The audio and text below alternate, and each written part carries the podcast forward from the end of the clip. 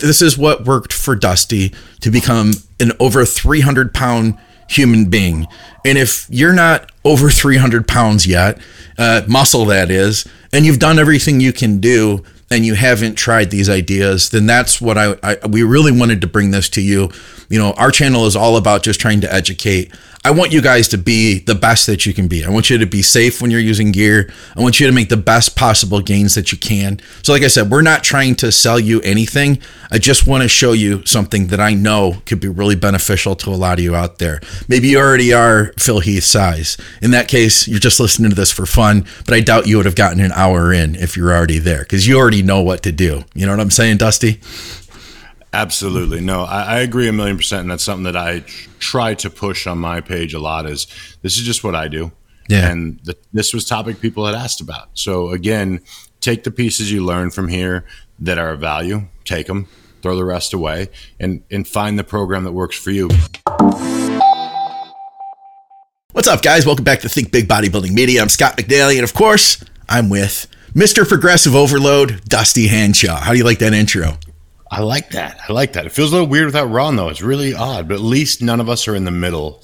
Yeah, that's true. Ron, so we're and fine. We're as Ron would say, uh, we got to do the thing. He'll say something like that. Oh, we got to do the thing. Uh, like, share, subscribe, comment, and ring the bell. I can still do that. There it is. and of course, guys, uh, we're brought to you by all of our advertisers today. So thank you to Mutant. Use code Dusty20, or if you want, Big Ron 20. Either of those will work. And let's shout out True Nutrition, truenutrition.com. Use our code THINK. And, um, you know, speaking of True Nutrition, owner Dante Trudell, he was a big part of really getting you into heavy progressive overload. And that's what we're going to talk about today. If there was a show we could have Dante on with us, this would be it, Dusty. This would yes. be the show. The, the reason I wanted to have you on and do this, though, is, you know, I have a client and that, um, he's he's doing a push pull legs progressive overload type split, and you know tells me everything's going good, everything's going good, and then he doesn't talk about his training for a while, and then he comes to me and says, "Hey, I want to go to something else because I, I've been trying progressive overload and I've been stuck at the sixty pound dumbbells on bench press for two months." Right. I was like, well, what do you mean? You've just been trying? He said, yeah, I just pick up the 60s and I try to get more and it's just not working. So I see things like that. I put up a thread at Patreon. People are saying, I've tried progressive overload. My joints hurt. Uh, I continue getting injuries. Now, mm-hmm. I thought it would be really good to dig beyond the surface as to how do we actually make progressive overload work for us, not get hurt, make it continue to progress and and make the at the end of the day all we're trying to do is grow the most muscle possible. Right. You know it's funny because there are only a million ways we can start this yeah right? this conversation and how to build the programs you know mm. because um, none of these things are wrong or right but things to think about. So when you look at you know for example my programs and the way that dante had me function we didn't use any weights that were going to put me into a position like a dumbbell. Because let's be straight when you're when you're doing a press you've only got 10 pound increments 5 pounds a side okay. Now if you're fortunate you go to a gym that's an old school gym and you have metal dumbbells. And if you have that then you can go on amazon and buy one pound plates that literally are magnetic yep. and connect to them which i've done that. Fantastic good way to go. If you're not then that's where I rely. My whole career was barbells, Smith machine, and machines. Okay, that was everything we did, and the reason was just that was it did allow for me to really break down the increments. It also allowed me to train alone um, safely, but pushing past the line. I think there's one thing that people don't realize is uh, the majority of people who are listening to this right now will tell you that they train hard, and they do for what they understand they're capable of. But if you turn around and you were to walk into the gym with a Dante Trudell, with me, with a uh, Jordan Peters, you're going to see that they will say you have more left than you think. You know, you, you don't really have that depth um, of range. So, on the subject of your client in particular, one of the things that gets missed is he's walking to the gym saying, I'm going to do one more rep or one more pound for sure with these dumbbells. I grab the 60 every day. That's what I'm going to do. Uh, you're going to have to be a little more creative with progressive overload. So let's make up a number. How many reps would you say he was getting with those 60s? Just make up a number. Let's say eight. Okay, he's getting eight reps. Now, obviously, I mean, you guys got to remember eight reps. To go up one rep is a ton of, like, if you're doing percentages on how much that bump is, it's actually a ton. I mean, what would that be? 12.5%? Something like that, yeah. Increase right then and there. I mean, this week do your job and next week go up 15% in you know what i mean right or, or anything in the world like think of how big that is yeah for just one more rep well he can't go one more pound because there aren't you know 61 pound dumbbells in his gym and i'm just going to pretend that his are the rubber so he can't add the, the thing okay but what you can do is say okay i've hit the wall i did this two weeks in a row and I got the eight reps. Something's got to give. So next week you say to yourself, all right, let's let's change our rep range goal. Yes. Okay. Because because Scott's got me doing eight to ten on this heavy set, and I'm not getting past it. All right. Let's dump the weight down and let's do 10 to 12 for my heavy set. Bump my drop back set. I'm assuming you're doing drop backs. Drop my bump, you know, drop my drop back set down in weight as well, and maybe make that one 13 to 15 reps. Yeah. Now he's going to go use the 50s or the 55s and get there. now, at this point, let's just say that he does reach his 12 rep goal and it takes him three weeks to get there. Relatively safe assumption that when he goes back to that 60, he will be able to get nine reps. Here's where I run into an issue when the reps are that low, particularly with like a dumbbell cool. Well, next week he's or two weeks from now, because I know you got an A on an AB program, he's not going to be able to do ten reps still, because again, that's still an enormous jump. Yeah. So what I would rather he did was with those fifties or fifty fives that I said, all right, get ten to twelve. Let's say he gets to that twelve rep range, and he's like, all right, you know, I got it. All right, rather than going back up, why don't we now say, okay, let's try to get to 10 to 12 reps with these 50s or 55s, but we're going to do a four count negative, And I always have to specify this when I say it. Four count is not four second. Okay. So four count is four, three, two, up. Okay. So it's it's just controlled. You know what I mean? Yeah.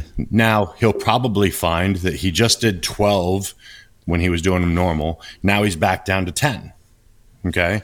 Now, when he gets back up to 12 with that controlled negative, I can almost guarantee you when he bumps up to the 60s, goes back to his original pace, again, not sloppy, but his original pace, right. he's going to find himself in that 10 rep range now, which is the high end of his original 8 to 10 rep range you had him on. And at that point, I'd say, okay, cool. Well, now in two weeks, we're going to shoot for 11, you know, but it's always finding a way to say, you're you're really trying to like ram your head into a wall that's not going to work. Yeah. Even if he, you know, even if he pulled a rabbit out of the hat after four weeks of missing and somehow got nine reps, well, two workouts from now, two chest workouts from now, you're not getting ten. Right. So you've got to be realistic about two things. Number one, you don't always have to go up in weight there can be better form. You could be connected better. There's other things to pay attention to while you're doing it. And what I really try to push people with, and I'm kind of going to go broad here just because there's so many topics, is a lot of people talk about injuries with progressive overload. Right. Well, what comes with those injuries, the reason that those take place is because you are literally saying, I'm going to stick with these dumbbells right now. Okay, I got to get nine reps today because I got eight for the last four weeks and you let yourself get sloppier. Well, even if you get 10 reps today, you didn't get stronger, your reps got uglier. They need to look the same. You know what I mean? To truly be having progressive overload, you want to keep as many of the variables consistent as possible. You know, another example would be yeah. you, you do your last warm up set and then you take two minutes before you do your working set this week and you do it and you get your rep. And then next week you take seven minutes. Hmm. Well, of course you're going to like, are you stronger or are you more well rested? You know, you really do want to keep an eye. And I'm not overly anal about it. Like, I didn't like have a time or anything, but my training partner, I always trained with someone. So it was easy to kind of go, okay, I go, he goes, he puts the straps on, he goes, he does a set, he racks. We undid, we change the weight between mine and his, we change it back between his and mine. Yeah. It's time to go. Yeah, but then you are I mean? you're ready. Give or take, you know, so so you're pretty solid. If you train alone, I actually do suggest like right like this week, for example, um, I'm training Nikki. I'm out of the gym right now. I'm taking a week off. Okay. So I literally would tell her after like a heavy set, I'd be like, all right, two minutes is the minimum time you're going to wait. So the alarm would beep, and I'd go, it beeped, and she's like, right, I'm ready, and she'd go. But it might be two thirty. You know what I mean? Yeah. Keeping it close is the point. So that time goes faster than you think when you're fatigued too. You know what I mean? Mm-hmm. Let me ask you this. Yeah, how do you how do you stay honest with your reps because that was another thing that somebody brought up on Patreon. They said one of the issues they have is they begin getting a little looser with their form, you know, in order to get stronger. And and you see that. That's my biggest fear with guys that are new to progressive overload.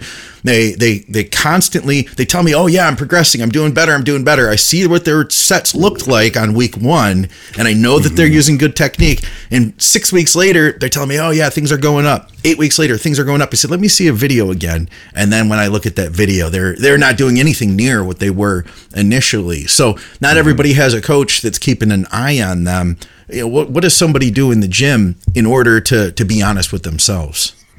So, I mean, there's a lot of things. Number one, let's just assume that you, because you want to be honest, that you're going to keep your range of motion proper. Yeah. Okay. And when I say proper, uh, I, I like to drive this home because everyone's range of motion is different. Like my range of motion on an incline barbell, somebody might say, well, that's not a full range because hmm. I never come all the way down to my chest ever. Never have, never will. It was funny because I used to post about it and John Meadows would tell me, oh, yeah, me neither. I never did a proper incline bench either, you know, because there was no reason to stretch further. But the point is, whatever it was when you started your progression, that's what okay. it needs to stay. So you should be able to police that on your own without being full of you know what, unless you're just trying to cheat yourself. And that's what you got to remember. Lying to the logbook is not, you're just lying. Like you didn't get stronger. So do that part on your own. And then what I was a big proponent of was exactly what I just said about the four count negative. Uh. Whether I trained alone or with my partner, as soon as the bar started coming down, it was four, three, two, up. And I used to, some people say, oh, it's so hard for me to count doing that. Yeah. Because there's so many numbers in my head and this and that. And I'm like, all right, well, make it simple. Four, three, two, one. Four, three, two, two. Four, three, two, three. Yeah. You're going to know where your last one was.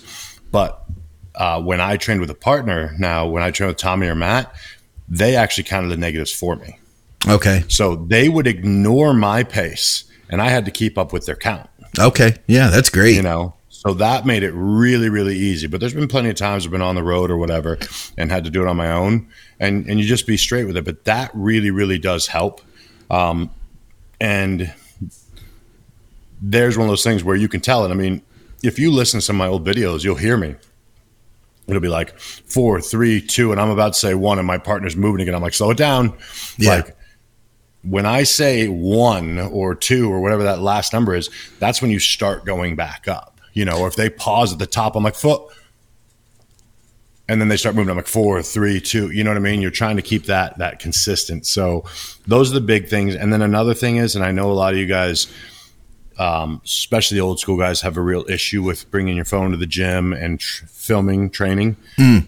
I understand, but it's a mistake. Like I literally film every working set I do. Um, aside from when I just can't. But for the most time, I really do, and I don't post them all. It's literally just to make sure, you know, especially once I'm training hard, was that truly to failure? Because there will be times, just like you said, Scott, and this this even happens to me, where um, in in my peak, you know, I'm doing a deadlift or something, and I I put it down, like ah, I was form was slipping, and I looked at the video, I'm like, form was not slipping. Yeah, yeah. And it's but it's good to have that for yourself. You know what I mean? You want to know very very key and that kind of keeps you honest. So you don't have to do it all the time. That's obviously over the top and I train in the middle of the day so it's very easy. But every now and then you should just check all of your important lifts like what does that form really look like because you'll be shocked how often it looks different in your head. You know, yeah. I've had, I'm sure you've had this. Clients are like, they send the video and they go, I swore I was done, but I watched the video and I know yep. they're going to tell me I wasn't. Yeah. And you know what I tell people that because because I get it, I get the whole like I don't want to be one of those d bags in the gym that have their tripod out and all that. I get it. I I started shooting video when I built my home gym because it's easy. I have a tripod that's just living in the gym. You know what I mean? Mm-hmm. And I just have it set up when I bring my camera we're talking on right now. I just take that over, snap it on, shoot the video. When I'm done, I, I'd rewatch that to learn. And the way I try to put it to people is like every good uh, sports team, they all play the tapes back. You know, if you're watching football or soccer or whatever, uh, hockey, you know, all these guys, they're all playing the tapes back because we can learn from that. And at my best, I would watch that video of like my top set over and I'd watch it multiple times and just mm-hmm. see like I'm going to beat this. I could see like maybe I maybe maybe for me I got 11 reps, but that 10th and 11th rep was maybe not quite as tight as I would like mm-hmm. it to be. And I know that I can't get another rep. I mean, I'm going to try, but regardless whether I get another rep or not, the next time I do this lift, those last two reps, I'm going to own them. You know what I mean? Like they're right. going to be better. That will be perfect. And that will be a form of progression, you know? Yeah, so that's a, a great point because what I advise my clients to do is okay, say say we're doing a four count negative on an incline barbell. And at 10, you're you can't get 11 with the same exact form. Yeah. But if you rack it now, you're also not done. Yeah. So I tell them, all right, don't get sloppy, but loosen the form a little and get that one or two more reps. But now their logbook would say, you know, 335 times 10 plus two. The yeah. plus two is those were my, you know, loose reps. So the the hope is again the next time that they come in for that movement, it's you know 335 times 11 plus 2 plus right. 1 or just done. Yeah. You know, so it's it's understanding which point you're at and I think that those are enormous things because that again keeps you honest like you said. Your your logbook tells you because that's the other thing and one of the questions or comments that you sent me um, from the Patreon was you know, I'm I'm trying to do progressive overload, but I'm not keeping track. And I'm like, yeah. Well, then you're not doing it because uh, number one, if you're truly doing progressive overload, you cannot be doing the same workouts in seven days.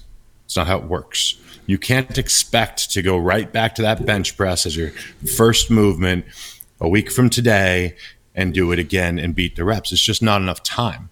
You know, so how I always did it um, when I was running DC was I actually had an A, B, and C workout. Okay. And what we had was I'm completing the entire body in three days, a true push pull legs. And I'm training four days a week. So whatever got hit on Monday, let's call it the A workout. Okay. The workout is now Friday. The what okay? workout is Friday? Sorry. E workout of the same movements. Oh, okay, you know, yeah, yeah. That means those are different. I should say the same body parts. Right. Different movements, same body part. Now, when you fast forward to next week, because I always trained a Monday, Tuesday, Thursday, Friday split. What was now was once a week ago was a Tuesday workout is now a Monday workout. Yeah. Because obviously you finished on Friday, and again now that Monday workout, Friday's workout is different. So what's happening is it's actually the fourth workout between day one, then you got a second workout, then a third workout, is your next time trying to beat original numbers. That gives you enough time to make sure you're getting stronger. Because I feel like it's a mistake to say, my bench isn't getting stronger and I'm benching. Yeah. You know, okay, but what else are you doing? Because when I come back to the Smith barbell press, I've done a, so that's a, we're going to call it a, a regular incline Smith barbell well, I've also done a regular incline hammer strength on my B workout. I've done a regular incline barbell press on my C workout, and now I'm back to that Smith incline. Yeah. Well, that means I've had all those workouts in between to make me stronger and the time. So when I go to that workout, I'm ready to beat the number with a rep or a pound or tighten form or a loose rep like I said, I mean, you as long as you're honest with yourself, those things are in play. And keep in mind with form, especially because a lot of people talk about injuries, there's certain things we all know.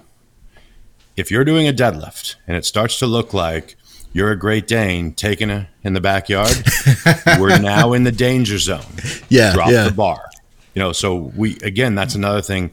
If you are fortunate enough to have a great training partner and you're doing progressive overload, it's fantastic because you know I, I was fortunate enough to have two guys, Tommy and Matt, that were both machines in the gym. Oh yeah. They would go. So what it meant sometimes was they're going up for a rep, and then they come down and they're doing a deadlift or something, and they start driving up, and I'd go drop it, and they just boom. That means I've seen your your your stance change or your low back roll or whatever. Just trust me. Yeah. we ain't chasing that rep. You know Yeah. what I mean? Yeah. and, and that's uh, another benefit to that. If you have that option, if you don't, just be honest. You know, it's it's relatively simple. I've never had an issue knowing when form slipping, and you want to err on the side of being too cautious. Like I said, I have many times said my form slipped, and then look in the mirror and went, or I mean the video and go, oh no, it didn't. But I'm still glad I put it down. Yeah. What what about uh now you mentioned the logbook and the value of it. Do people need to absolutely logbook every exercise they do? Uh, well, so everything I did was progressive. Okay. So for me, the answer was yes. For most of you, no. Okay. So, because for example, like we talked about the dumbbells, I was not doing a dumbbell spider curl and Okay. expecting to increase reps. Yeah. You know, I'm doing things where I can use a little body English and, and move some weight to do those things. So, uh, and, and this is another area where I'm sure I have clients that are like shaking their head right now because nothing we're talking about applies to them. Uh, I don't write every routine the same. Of course, so I yeah. have clients that are dumbbell curling all over the place. I would not record those. I would not because again, you're not trying to walk in a week from today when you did the 40s for 12 and do them for 13. Yeah. You know, but let's say you've got a drag curl, you know, uh, rest pause set that's part of that workout. Oof, yeah. Log that one. We Yeah. want that logged. You know, if you're doing triceps, I don't need you to talk about your rope press down. Don't care Yeah. Yeah. it's it's i mean i always joke that a rope press down is for your elbows not for your triceps like i'm just getting them moving because i'm about to lay on the ground with you know 200 something pounds and do some dead skulls i'm recording that one Yeah. You know what i mean Yep. um, the, the other thing is though is it's not bad to so if you're somebody who likes that record Right. them all you know it's it's not hurt hurting you but i find the most powerful part of a logbook that people don't understand is so your workout this is where i think most people who do progressive overload and can't click with it or don't do it right fail Yeah. my workout started long before I walked into the gym. so, I mean, and again, I'm very aware that we have very fortunate um, situations with it being my job and as far as lining up time perfectly and all those things. But let's just say you go straight to the gym from work. Okay. Right. Well, what I would suggest is you drive to the gym, you get to the gym, you get to the parking lot, you get your music going, you start sipping on your pre workout, and you go to your logbook and you pull up the numbers you did last time and you write them down on today's log. so you did incline barbell 225 for seven, three, and two, meaning a rest pause set, seven reps, three reps, two reps. Right. Okay. Then you write next to it equals 12. That was LT last time. Yeah. Underneath of it, you write TT for this time. Then you go down to the next one. You write it down. The next one. Now you read it. What do I have to beat today? I knew what I was going to do before I got to the gym. I had a plan because again, my logbook was written well. If it said plus twos and you know knowing something got a little sloppy, I'm like, okay, I'm not going up today in weight Yeah. but I'm getting at least one more of those clean reps. And I have it in my head. And I was so obsessive, Scott, that I didn't want to beat 12. I wanted to beat seven. okay. Then I wanted to beat three. And then I wanted to beat two. Now, you're not always going to beat all of those, but it makes sure. So when I get under that bar on my first attempt, I'm like eight, eight, Yeah. eight. I might get seven. So I Yeah. rack it. I'm like, okay, now we're behind the eight ball here. yeah. Now it's got to be four. It has to be four. You know what I mean? Yeah. And it does really help. And I think so many people overlook those little details. It's like, you know, when we do, when I do rest pause, I do 15 deep breaths. which takes roughly 32 seconds. Okay. Kept track.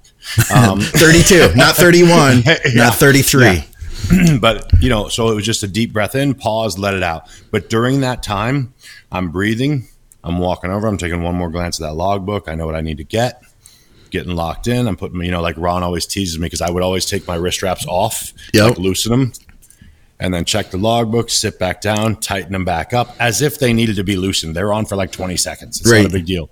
But again, it was all part of my process. And I think that so many people, you know, you guys, you you can't think you're going to get progression like Dorian Yates and treat your workout like your 16 year old daughter. Unless she's my daughter because she's insane. But, um, you know, you have to walk into the gym with a plan and be ready to execute. And, and same thing, you know, funny because I just brought her up, but the other day she's like, I had a terrible leg workout. And I was like, why? Like you, you live at the gym. Yeah. Like I was pissed. Like, what are you, what are you doing? She's like, well, I was busy all day and I didn't get my water in and I didn't ah. really eat. And I'm like, well, you're an idiot. like, what are you, It's obviously, fatherly advice. you know, yeah, don't be an idiot. Um, but the, the point is, is how many of y'all that are listening to this, they're struggling with progressive overload can say that you made sure you were eating on time, that you got your water today. And I understand again that you guys are not professional bodybuilders and things happen, but you can say at the end of the day, okay, listen, I'm a little behind. Right. So let's let's bring some aminos to work and some salt and just have them there. Sit at your desk or whatever the hell it is you do. Slam a liter before you leave the office. Right. Let's make sure we get that hydration back in place. Did we get our meals in? Okay, are we a little behind? And for example, me, I need long gaps between eating and training. I just do. I don't like to feel full. I don't want to put my. I don't get nauseous. I just don't want to feel bloated at all. Okay. So I used to have like a two-hour gap Really? when I before training. I love to do that. See, I would be starving. I would literally Um, yeah. halfway through my workout, I'd be starving and going hypo by that point. Yeah, I would be hungry during workouts, and that's how I liked it. Okay. But let's say something happens, and you know there's traffic, and I was pushed back. Yeah. I'd be in the car, and I'm like, okay, I can't get to the gym with three hours. And back when I owned the stores and was working crazy hours, I'm like, I also can't push this workout back. Yeah. Because I'm not getting any sleep. So I like, okay, I bet you I can eat four ounces of this chicken right now. Okay. And that'll keep me full. My post workout meal just lost four ounces of chicken because I'm on a diet, and that's fine. But I made sure, you know what I mean, to kind of how can I keep this as similar as possible? Yeah. And I really think that it, it it's it sounds like overthinking, but again, you're asking because when you're progressive overloading, you really are. It is the best you can be. So you can't ask yourself on week seven to be better than you were on weeks four, five, and six, coming into it lesser. You know, hmm. I mean, yeah. think of it like racing cars. If I said, hey, you know, I'm purposely making something that doesn't make sense, but oh, you're racing a V8 today. Well, two went out, so it's a V6 today, and we're going to pretend it would still work at all. Yeah. You're like, that's not going to It's work. not gonna be the same car. Gonna- Yeah. Yeah. I'm not driving the same car. Same thing. Or, hey, I know we usually use jet fuel, but right now we just have 87. So Yeah. have a good race. Make it work. Let's Yeah. beat your record. Right. That's not how it works, you know. So, so you really want to keep those things in mind. And I, and again, I know it sounds like a lot for somebody who's like, dude, I got kids, a job, a wife. It's not. It's it's a managing. It's a matter of managing it all down because, like we talked with Dennis the other day, and we asked, "What's the difference?" He's like, "People aren't obsessive enough." Hmm. Yeah. You're you you a lot of you guys are wanting a top ten percent physique. I'm going to go low. Okay. ten percent physique. Well, then you have to be willing to do what the ninety percent aren't. Hmm. So maybe you can't take all of my advice. Maybe it's too much. But step back and say, well, yeah, I could do better with hydration. You know, I could spend a minute with my logbook before we walk in, you know, because again, we've talked about this a ton, Scott, but like people come in, they're on a conference call. Yeah. Then they're dealing with their daughter, and then they walk in and like, we're benching today, right? And then they go sit down on the bench and they're like, man, I had a weird workout today. Dude, Let me I ask you this. You're busy. Five minutes to just Get in the get zone. into. Get into this. And it doesn't, you know, I, I joke now because I used to be, and I'm sure we've all been there. I'm sure people listening have been there.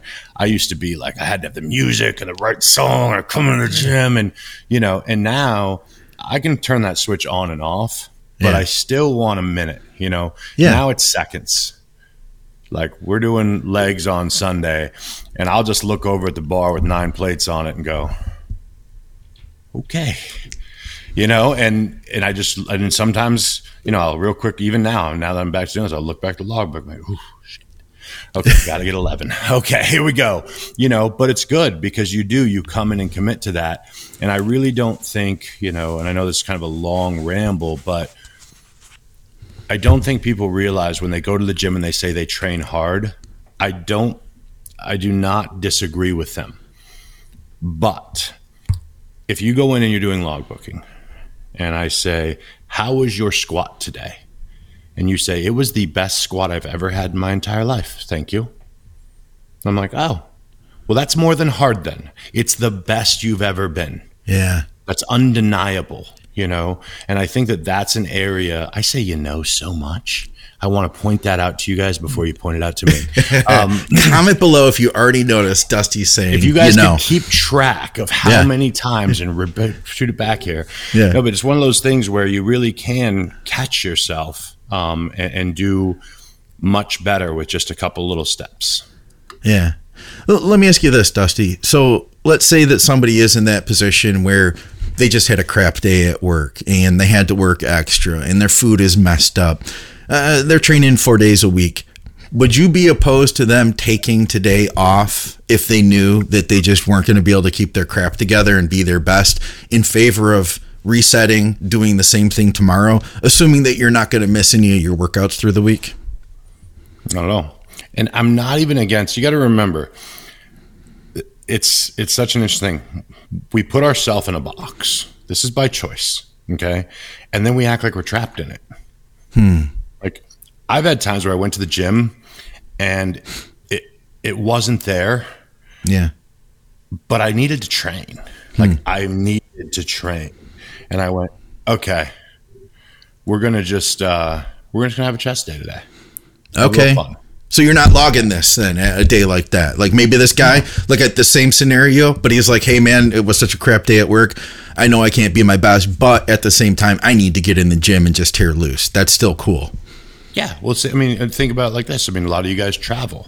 Yeah. Well, y- y- you know, let's let's say you don't travel very often, and you go to the gym and they don't have three of the movements you're supposed to do today, Yeah. and you're gone all week. Well, you're not going to take the week off. Well, then just take that whole week and have fun in the gym, Yeah. and know that you essentially gave yourself a week to have a good time. And next week when you get home, you get right back on plan. You know. But don't be if there was another one. But don't be afraid to have those moments, like you said. Sometimes you need to go in and go. It's not today. There's been many times. I mean, I say many, but probably upwards of ten times in my career that I went in the gym. Twice. You start warming up. two times. I, You start warming up, and then you're like, "Not today." yeah. I mean, it's just not there. Your shoulders bother you. Something's off. And like I said, sometimes that's go home. Ah, Sometimes, yeah. I mean, when you're fortunate, like you know, like I was, sometimes it was come back later. Um, but but you do want to be able to have that because you're also setting yourself up for mental failure. Mm.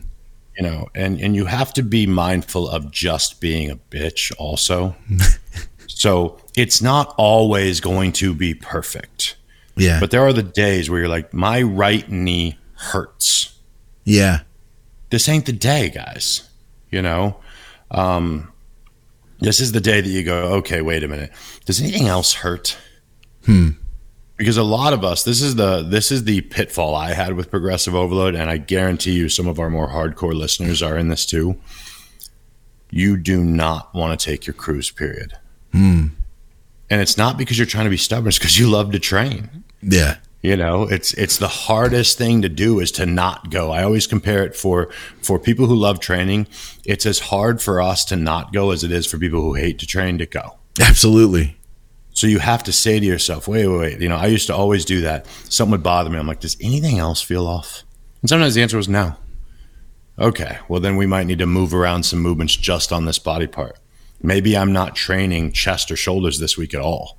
I'm just going to give it a week, but I can still do everything else. Again, remember, these are our rules. Hmm. So, you know, if you have a specific injury, I don't like, I shouldn't say injury, a specific pain Sometimes it just needs a week to be left alone. Sure.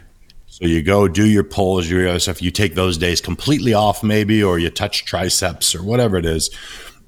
You'll be fine. And the big thing to remember is you can't have that big step forward if you're not willing to take the small step back. Taking those time periods off is very, very, very valuable. Yeah. I will tell you guys this. So, since my coma, back to training, doing my whole thing, I have not needed a single cruise period in almost three years. You're kidding because me. Because I'm not training hard. oh, okay. I'm just going through the motions. Nikki decides to start prepping for a show. I start training. Last week, I'm in I'm in the gym doing back, and I literally told her during, I'm like, today's the last day. It it was a Thursday. Okay. I didn't wait till I'm like today. Yeah. And I was so happy. I'm like, I'm finally training hard enough to need a cruise, you know? But Yeah. I want people to keep that stuff in mind. It's like, and I guarantee when I start back Friday, because again, I'm just doing one week. I'm not an animal like you guys. I don't, I'm not training quite that hard. One week, I start Friday, I will be stronger than I was the last time I trained on a Friday Sure. for sure. Um, and and because this isn't a true cruise, and I'm not training to that level, I will start back with the old numbers. Um, one thing that I saw in the question box was how to handle coming back from a cruise. This is another area that people mess up on.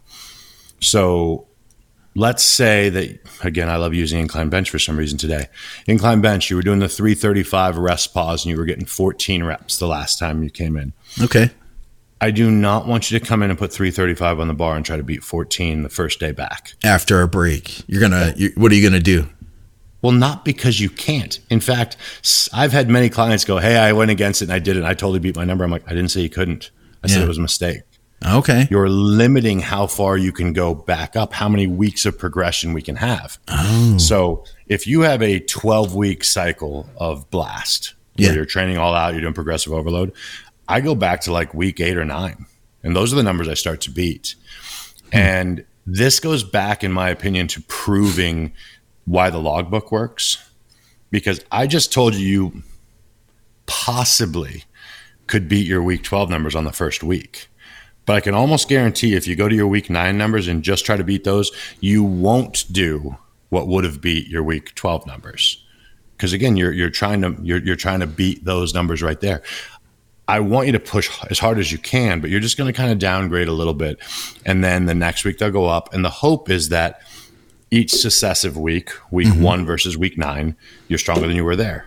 Week two, stronger than week one, not week 10. You know what I mean? Now those numbers Yeah. are garbage. They don't mean anything anymore. And you start from there.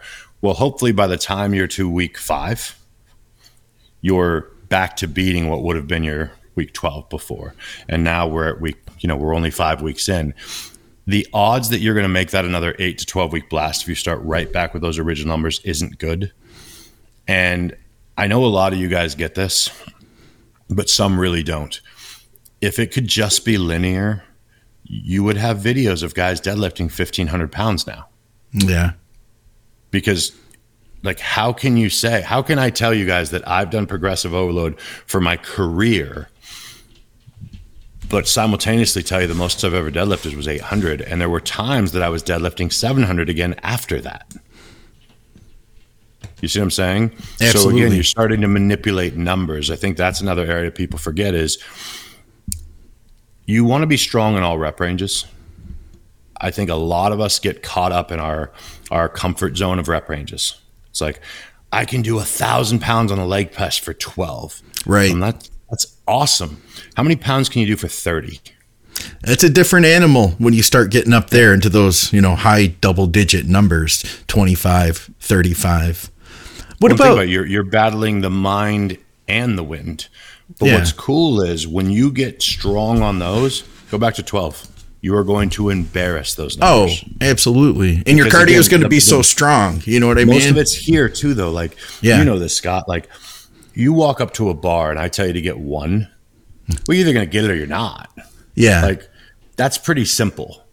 Um, four, same thing. You're either going to get it or you're not. But when you're at 20 and you feel like you're going to die, and I go, cool, 30, Yeah. 10 more, and they're there, Well, n- now you're you're you're fighting the voice in your head telling you that I'm an idiot because you're already smoked at 20 and I've asked for 50% more, which is asinine. But you're going to find it. That's where Dante's um, Widowmakers came from. Oh, Yeah, The that's my favorite that movement in the world. Understand doing Widowmaker. Widowmakers is because they read Widowmaker set of 20 and they said, got to do 20 reps. Yeah. And they'd go 17, 18, 19, 20 rack. Racked, and they're done. I'm like, no, no, no, no, no, no. 13. Oh, shit. Yeah, 14, 15. There's no way. 16. There's absolutely no way. 17. This is not possible. I mean, these are the conversations you're having during this. in between each rep. Yeah, It's, it's, you know, I used to stop at, say, I'm, you know, 15 reps and I'd get two. And then you're like, okay, just, just get one more, one more. So you get one more. You're like, you got one more in you, one more. And you, and now you get to 19 and you're like, I'm not stopping at 20 there's gotta there's gotta be two here um, you know and that's really it's fun because it really gets into your strength mentally but you become when you get in the habit of slaying dragons you are going to be stronger in everything you're going to be stronger when you drop your rep ranges down you're going to be stronger in life um, i really don't think enough people get the correlation between putting yourself in painful situations on purpose yeah, that's powerful beyond the gym, but it does prep you because if you ask me to do eight reps, I'm like, cool, no big deal. When I do a set of 50, I need a minute to think about what I'm about to do to myself. You know what I mean? Oh yeah. well, like it's just a different thing because you're hitting 30 and you're like, how? Well, how? Because you, you have to. And if you're using weight like that, it, I'm not asking you to get a, like a one rep max. The likelihood of you getting injured with a weight that you can handle for 30 reps is going to be a lot less. You know what I mean? I we sure. hit a couple things because we, I mean, just to harken back, we, we did have people that said, you know, the wear and tear that they felt, joint issues. I feel like I had a lot more wear and tear and joint issues doing higher volume, uh, just from repetitive use versus. I mean, the likelihood of me getting hurt handling a, a, a dumbbell press with a weight that I could handle to absolute failure progressing, um, it, it was way less. You know, I, I, I mean, I'm working within a weight that I can handle. Even on rep 8, 9, 10, 11, 12, I could still stop and put those down at any given time. It's the hardest thing I've ever done, but it, I'm not using a weight I can't control, you know? For sure. Well, I think that's the area that people mistake. Um, not getting sidetracked, but trying to point something out. I've had people watch me do a lift and they're like, dude, that was, you know, seven reps with 680 pounds on a deadlift. I can't even imagine what you could get for one. And I'm like, it's not what you think. I can't get that many. And let me tell you why I know that. Because when I walk up to 680 pounds or 700 pounds, I know it's going to go because I'm shooting for seven, Yeah. shooting for eight. Yeah. There's no mind screw of if I can even pull this off the ground. You know, I, I, I misspoke earlier when I said one rep, whatever. I didn't actually mean one rep that's I've never done before. That's why I put so much respect to powerlifters because I've never gotten under a bar. I didn't know if I could move it. Yeah. Because yeah. again, I'm progressing in a higher rep range. When I get eight reps with seven plates aside on a deadlift, I don't go to eight plates aside. Yeah. I go to seven plates aside and a five. and you've handled weight like that hun- like a hundred times at this Yeah. point, you know? Yeah, there's no so so that is a huge difference. Um, where people to come back to the question, wear and tear. I'm going to assume you guys are actually training as if you were under my tutelage and you're truly taking your sets to failure. Well, then you have to lower your volume. You can't. I write programs I can't do all the time because if my clients trained as hard as I do, they couldn't do it either. It took me a minute to get what you're. I get it. Yeah. Yeah. So that's the difference. It's like, you know, it, it baffles people, and there are certain. I want to. I want to make sure to to clarify this too. This isn't um, ego stressing here. It's also how you can connect with the bo- with a body part. So Dorian Yates has a much better back than I could ever dream of having. Let's throw genetics out. It's just better. We're going to say we're equal here. Okay. Okay. His back volume was higher than mine. Yeah. Now, some would argue, well, then shouldn't you up your volume because his back was better than yours? No, I got my peak growth and the things that made me click the most with what did I do? So, a typical back workout, this is going to hurt people's feelings, was three sets. I would go it. in, I would do a rest pause with a pull movement, whether it's a pull up, whether it's a rack chin, something like that.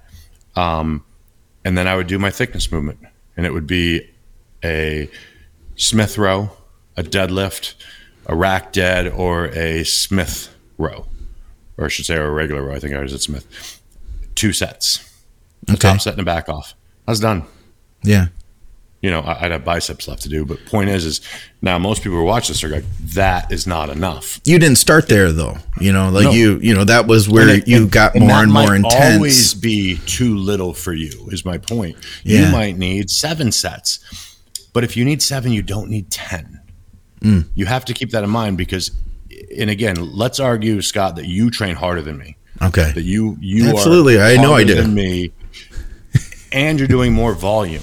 Okay. because that's what works best for you. There's still a point where where where you can't go higher because again, remember I just told you, let's say it's Monday and you're training back, you're hitting it again Friday. Yeah.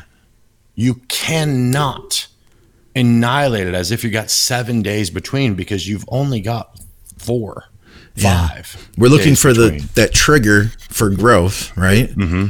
With the the little smallest amount of volume it takes to get that, so we can recover fast enough to do it again Friday.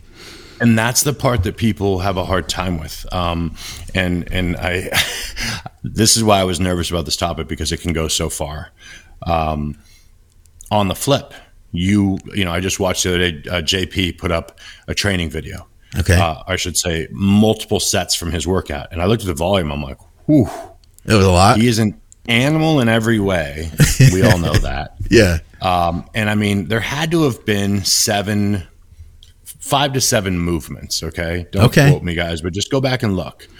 And people are going to go, well, I, he's doing it and he's a monster. Yeah. Again, factor in. This is number one. And, and I could say this because Jordan's not quiet about it. Takes a ton of drugs. Yeah. Step one. Okay. Step two, he's JP, you're not. Neither am I. Okay. Hmm. So he has found for him that Yeah. that is the perfect way. And looking at his freakish physique, I agree a million percent. But I really need you guys when you're putting together your program. So when you say to yourself, I'm breaking down, okay, why? Don't throw away progressive overload. Where's your volume? Is it too high? What movements are you doing that you shouldn't be doing, that you should throw away? But for some reason, you saw Dusty Hanshaw doing them, you saw JP doing them, you saw somebody doing them, and they've got this muscle you want. Yeah. Nothing's magic. I, I can't tell you, Scott, how many times someone, especially like when I put up like skull crushers, um, like be 225? like- yeah, and they'll be like, "Oh man, every time I do skull crushers, my elbows feel like they're going to explode." I'm like, "Well, then stop doing them." Yeah. Yeah. They are not magic. There is n- nothing, you know. It's you remember back in the day when people would go, "If you want big legs, you got to squat." Yeah. I'm like, if I want a giant ass, I squat. like, I loved to squat because it was an ego movement. Oh, I was yeah. strong as hell. I mean, the gym stops. I'm repping six plates aside for 10. And the only thing that happened was my ass got bigger. Like, I was That's like, a hockey thing, I think, too. The hockey Yeah, guys, they're- they yeah. get crazy glutes out of any leg movement, especially the squats. So then, you know, you then you have to say, "Uh oh, I got to be that guy." I'm going into the Smith. And Okay. I'm sliding my feet underneath of me like completely, and my stance is narrow. And guess what? That's what it took for me to grow. Okay. I yeah. have clients doing progressive overload squatting. So I just want to remind you guys that you need to look at all these factors because if your shoulder is constantly the thing that's going, then maybe your the movements that are hitting your shoulder need to be changed. Maybe the volume needs to be changed. But I, I have to tell you, and this is always something that I steal from Dante. Scott, let's say you can do bench press, 405 for two. Okay. I'm going to argue without question that eating the way you ate in your prime for bodybuilding and taking the supplements and all the things you did, when you get 405 for 10, you will be bigger. Oh yeah. That's progressive overload. Yeah. You will be bigger if you're doing all the other things, and we're assuming everyone that's watching this is is doing the best of their ability, those other things. Then I promise if you are stronger with the same form, you are bigger. One last and again, question. stronger for you. That's Right. another thing people always get into. It's like, I don't care if that squat is 135 pounds. If it used to be 70, Yeah. you've almost went up 100%. That is nasty. And that's the only part of posting videos I hate Hmm. is people will go, oh my God, that was 10 plates aside. I'm like, throw that out. What I wanted you to see was at eight, most of you would have stopped and I did Yeah. three more. I don't care if I only had, I wish I could erase the weights and you would just see, oh, it was the three reps he was showing us, not the 10 plates. Yeah. Because, you know, because that's your progression and you don't want to, it's not a contest. Like, I don't want to go squat with James Hollingshead. But I could beat him in a workout if I added two reps to my number and he added one. Huh. Yeah. I get what you mean. You know, so keep that in mind. And again, I'm you don't compete with anyone else, but you want to remember, like I used to do that, and I told you this before when we talked about the show. I've never trained with anyone that was stronger than me in my career as far as daily. okay. But I can promise you, I knew Tommy's logbook. Yeah. And when Tommy got two extra reps, I was like, mother. I I got to get two extra reps today on my numbers. And sometimes you don't, but it was an extra spur. Yeah. And he was pushing me, chasing, and I was pulling him, running. You know That's I mean? awesome. and that's good bodybuilding. You know, I, I, my third best partner of all time had zero, zero desire to ever be a bodybuilder. He just Yeah. loved to train. He was an animal in the gym. He was probably forty percent as strong as me. Okay. Yeah. I mean, it was it, it was like, hey, if the gym's empty, let's use two leg presses Right. today because this is a pain in the ass. Um, but damn, if he couldn't push me when he get three extra reps, I'm like, son of a. All right, and again, I still have my logbook that I'm trying to beat, but you did get that little extra nudge, you know, and, and I would see improvement from him. And oftentimes when you train with younger guys, their improvement's faster than yours. Oh yeah. Yeah. They have more room. like- they have more room, Yeah. right? Yeah, and that's what makes it fun. So you were going to say something? Yeah, I've got one more question for you, and and this is something that was also posted because basically, guys, I posted a a made a post in Patreon, and I had said, "Hey guys, uh, what are the issues you've run into with progressive overload?" So Dusty and I had been looking that over, and, and we're trying to address a lot of that here. I've heard this from a lot of people. Um, one of the the actual questions was the, the his biggest issue is the mental battle of feeling like you failed when the progression significantly slows down.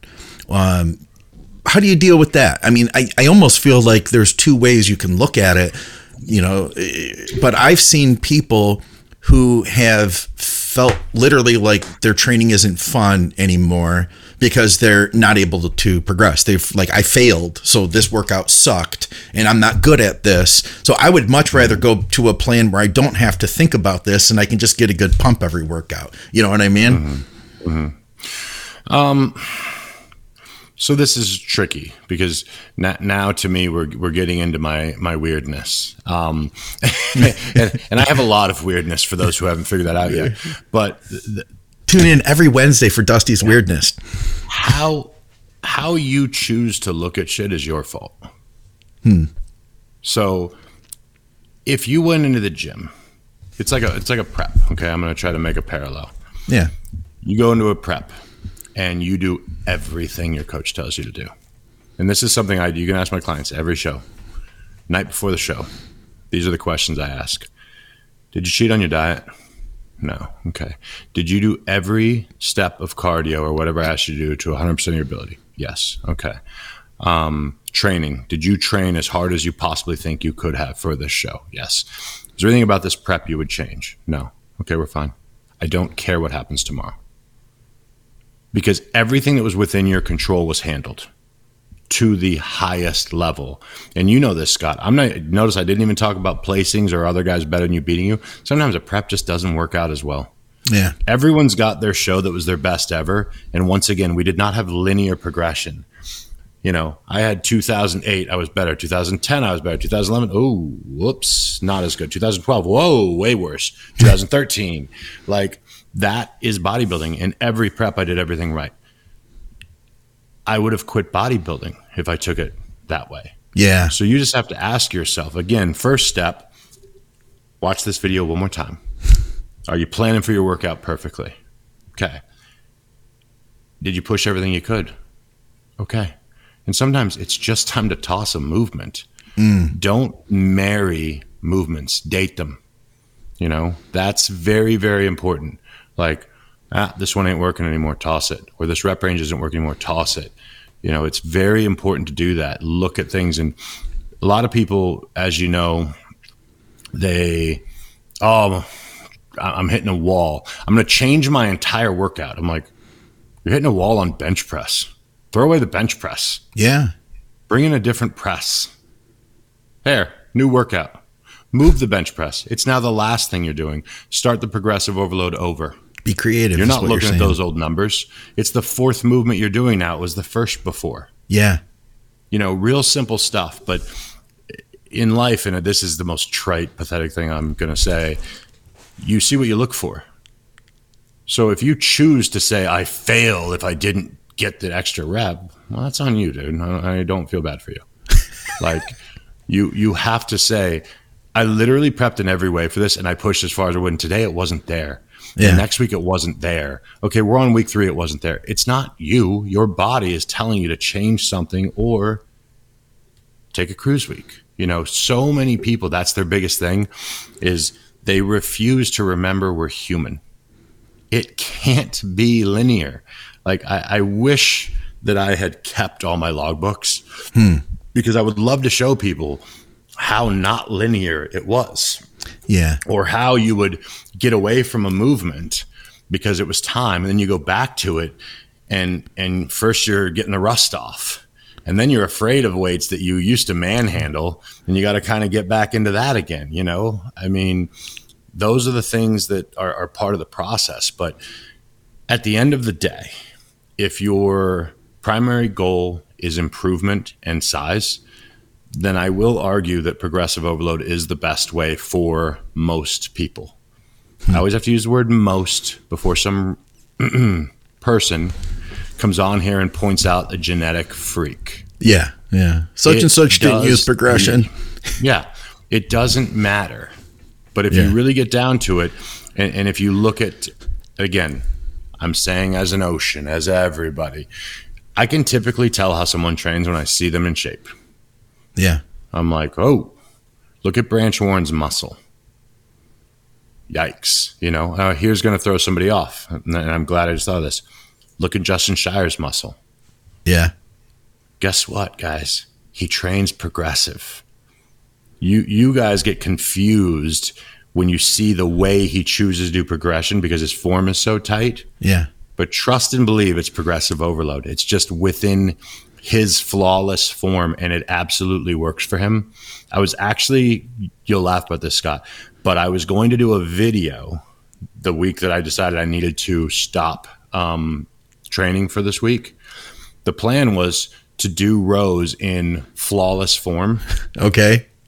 Um, because I can do them. I've done them many times. I can't imagine that. I can't picture that. Smoke my body. Okay. The way my rows do.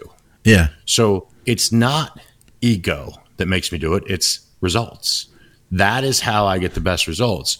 But if you go in the gym and watch me curl, you'll go, well, that's super light and hmm. very focused.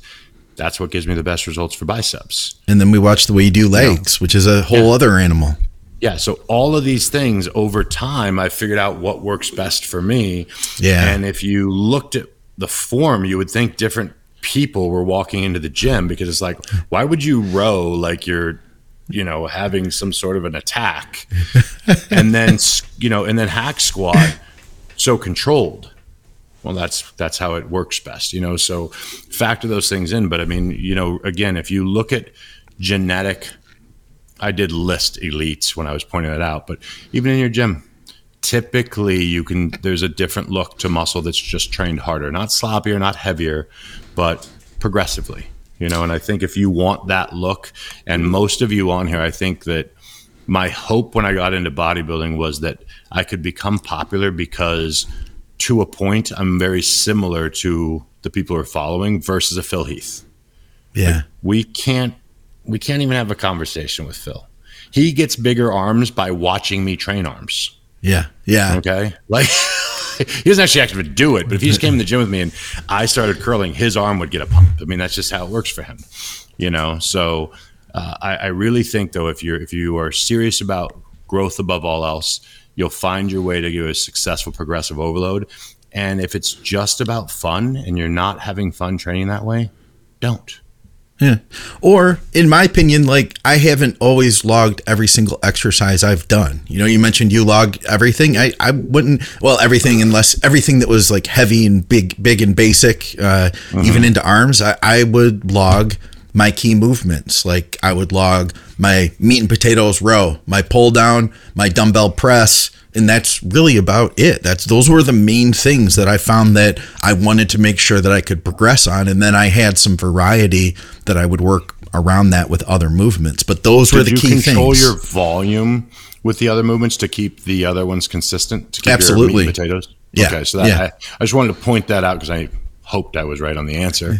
Um, so that is something to point out, guys. Is if you're going to do that Scott's way, then make sure he was doing the same amount of sets on the extra movements. You know, you you can't decide. Okay, this week, including my bench press, I'm going to do these five movements with three sets apiece. Then next week, do three movements, and then wonder why your bench press is not yeah progressing. You know what I mean? So Yeah. the other the other volume needs to be very similar at least. And I guess I'm only pointing that out too because for anybody that wants to maybe get into it and, and is trying to find some sort of middle ground, maybe maybe you'll try just just try tracking one thing. If you're keeping the rest of your workout the same, pick that big basic movement that you're really good at. You know that the muscle just absolutely loves it and start tracking just that one. If you're not tracking anything, just track that one movement per workout and maybe you'll fall in love with the idea and, and take it further, you know?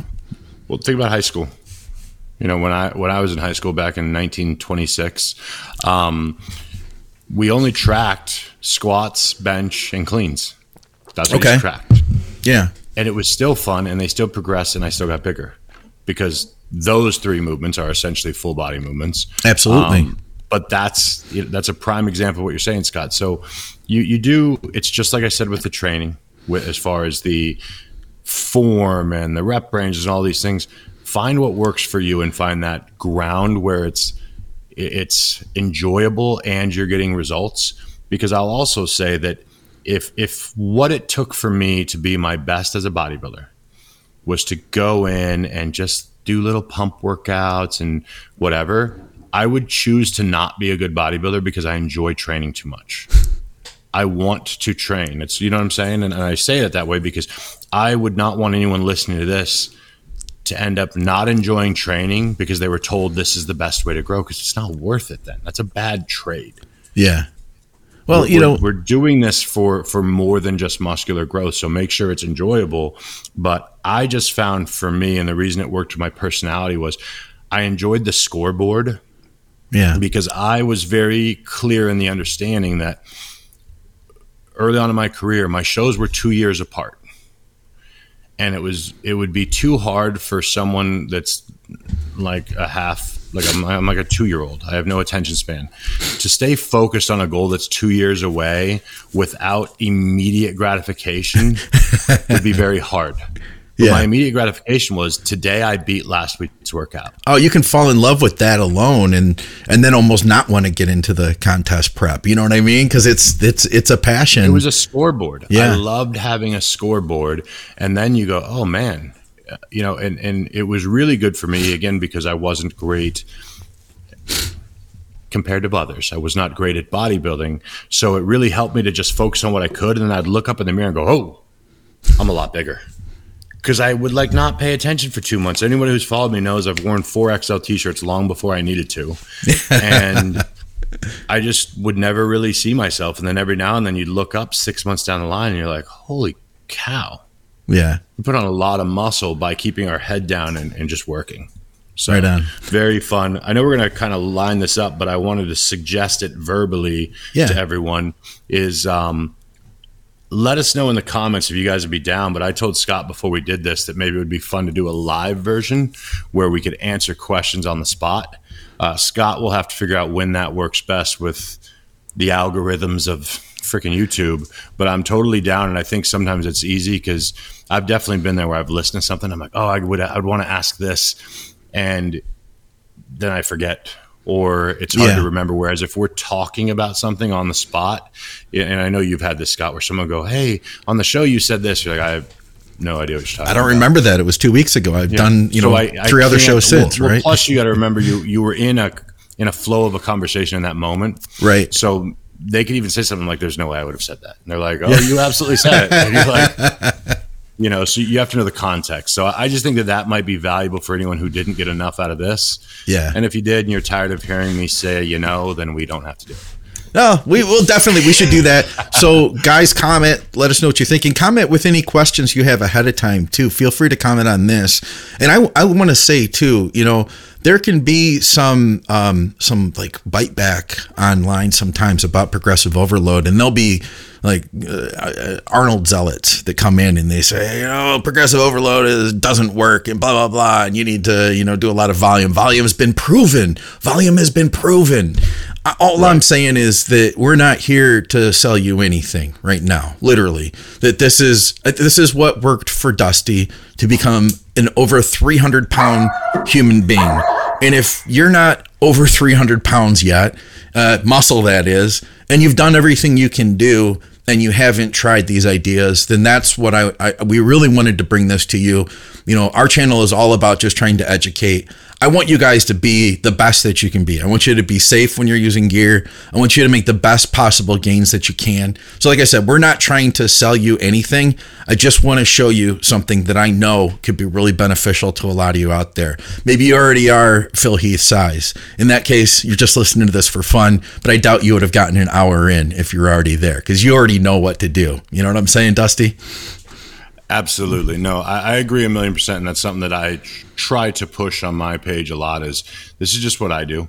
Yeah. And the, this was topic people had asked about. So again, take the pieces you learn from here that are of value, take them, throw the rest away and, and find the program that works for you. Cause I, I love pointing it out, but I do not suggest everyone trains biceps the way I do, back the way I do.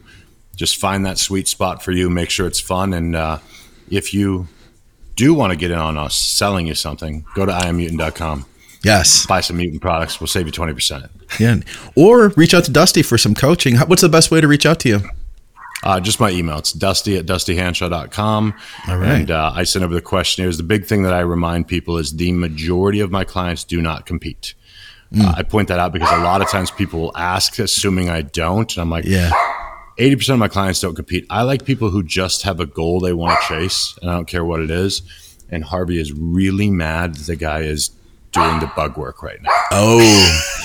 Yeah. Yeah, me too. I'll have that- people that reach out and they'll be like, Hey, I don't know if you work with non competitors. I'm like, dude, like same thing. 80% of the people I work with are not non competitors. So Yeah. reach out to me as well, at McNallyDiets at gmail.com. As Dusty already said, go to iammutant.com, code uh, BigRon20 or Dusty20. And of course, TrueNutrition.com. Use our code Think over there. Get some car. You're going to need some carbohydrates like highly branched cyclic dextrin if you're going to be doing all this progressive overload. And also mention supplementsource.ca for Canadians.